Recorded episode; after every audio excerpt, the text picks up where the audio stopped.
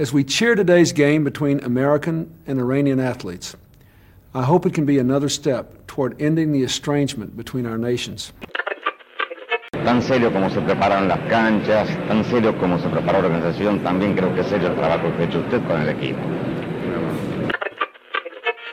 O que é certo é que isto não convém a ninguém e eu penso que tem que existir o diálogo entre os jogadores e a Federação para isto ficar ultrapassado para bem de todos. É tudo.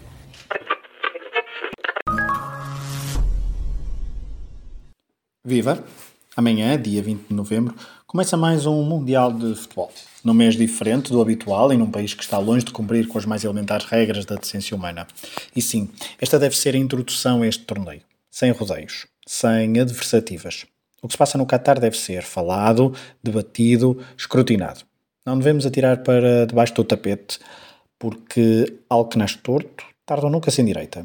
E nem a mais bonita história futebolística apagará a memória do que foi esta organização. Olhe-se, por exemplo, para o Mundial de 1978, um torneio, diria, que a maioria das pessoas reconhece primeiramente como o Mundial da ditadura de Videla e não como o Mundial dos golos de Mário Kempes ou da excelência tática de Menotti. Querer afastar a política do desporto e do futebol em particular é em si mesmo um ato político. Não nos iludamos quanto a isso. Só que a FIFA e o Qatar chegam tarde demais e basta ler muito do que boa parte da imprensa mundial tem publicado nos últimos meses para saber que o sports washing não está a correr assim tão bem. Aqui no Matraquilhos, e vamos então ao objetivo deste episódio zero da rubrica Futebolítico, vamos ter episódios diários durante o Mundial. Mas não vamos falar do que se passará no Qatar. Não estamos suficientemente entusiasmados para nos envolver neste Mundial como fizemos com outros torneios. Mas haverá boa gente, podcasts independentes, que o vão fazer.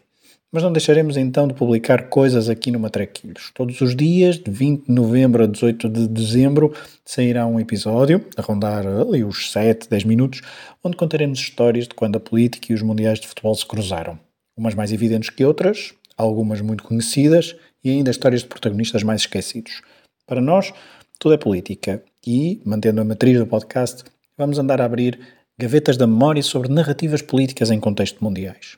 É esta a nossa abordagem ao torneio que sempre nos fez parar, suspirar e que não vive apenas de golos, defesas ou táticas. O Mundial é muito mais do que isso, como temos vindo a contar nos últimos meses aqui no podcast. Venham connosco, então, nas próximas semanas, conhecer 29 protagonistas e histórias que não podem ser apenas notas de rodapé nos livros da história deste desporto. Assim será. O Futebolítico.